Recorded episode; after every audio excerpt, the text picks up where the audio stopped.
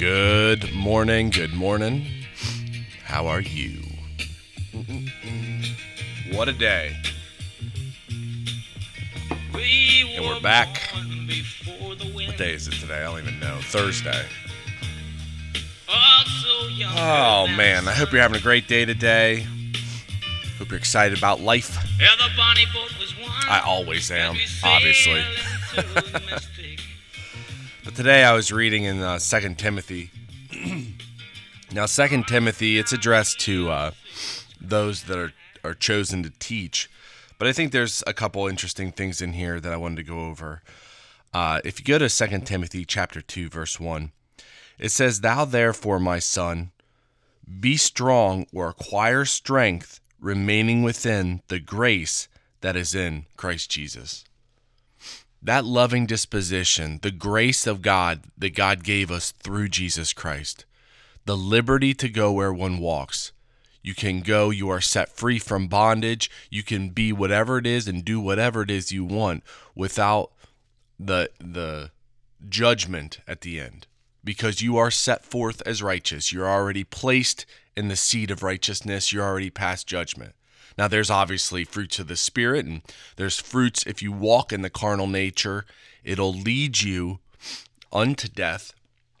But at the end of the day, we are out out from it. We are born righteous. So remain in that grace and grow strong in that grace. If you can grow strong, recognizing who you are and recognizing how much God loves you, how much God does for you, and that Jesus Christ is right there with you as well, your life's going to be good.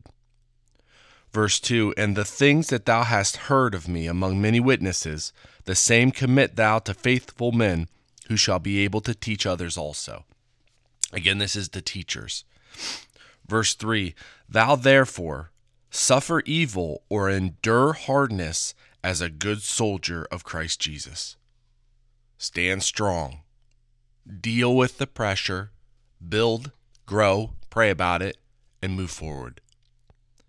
Verse th- uh, 4 No one that warreth or serves in a war lays traps for himself or lays traps for oneself with the affairs of this life or that life that's being lived. Again, no one that warreth or serves in war lays traps for himself with the affairs or any ma- handling of any matter with life as being lived. We're living life in the spiritual. We are in a constant struggle betwixt two, the carnal and the spiritual. And this is a war to spiritual warfare, but you live life in the spirit. You're not worried about and you're not handling the affairs of this life through the carnal nature, you live it through the spiritual nature. And the more that you do that, the more comfort, the more rest you're going to be in, the stronger you're going to be as a person. Because you're not tossed to and fro with every wind of doctrine and you're not fearful because you know God's there for you. And if and if and this is verse 5, and if a man also strive or contend for masteries. Now this is like contending in the games, those Greek games. And if a man also strive or contend in the games, is he not crowned? And that's that crown of wild olives if you won those games. Is he not crowned? If not, he contend or strive lawfully lawfully or according to law and custom. And that strive is to kin or to contend in the mastery of the public games. It's by honesty. If you strive in the public games to win the game, you play honestly and fairly. And you're playing before God. When you work, you work for God. When you do things, you do things honest towards all men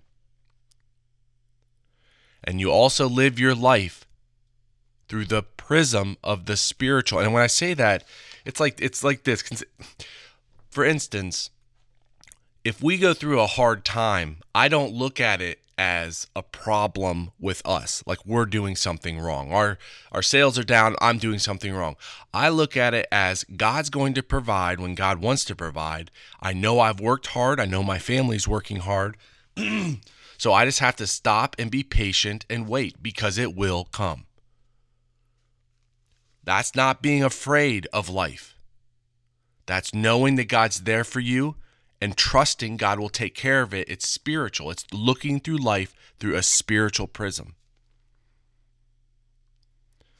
Take time today to pray to God, lift it up in the name of Jesus Christ, be thankful, thank Him for the things that He's given you. Live through the sight of the eyes, not the wondering of the desire, and have a phenomenal day. Enjoy what you eat, enjoy what you drink, and enjoy the good of your labor. God bless you. I will talk to you tomorrow. Smell the sea and feel the sky. Let your soul well, Heavenly Father, I thank you so much for today and yesterday and everything that's going on. I pray uh, you continually show me how to get this stuff um, going and efficient, and also that the warehouse gets cleaned up and um, that those who work over there are totally blessed and happy by it. I thank you so much for the sales. I thank you for the conversations yesterday that um, it just bears fruit. I also pray for uh, my brother and um, our other employee that they can learn how to sew quickly. Um, and I'm just so very grateful for the things that you give us and have given us. And thank you so much for that sale. It's, it's removed a lot of stress. And um, I just cry out to you for a phenomenal day to day. And I thank you for that day. And I thank you for your son. And I lift it all up to you in the name of my Lord and Savior, Christ Jesus.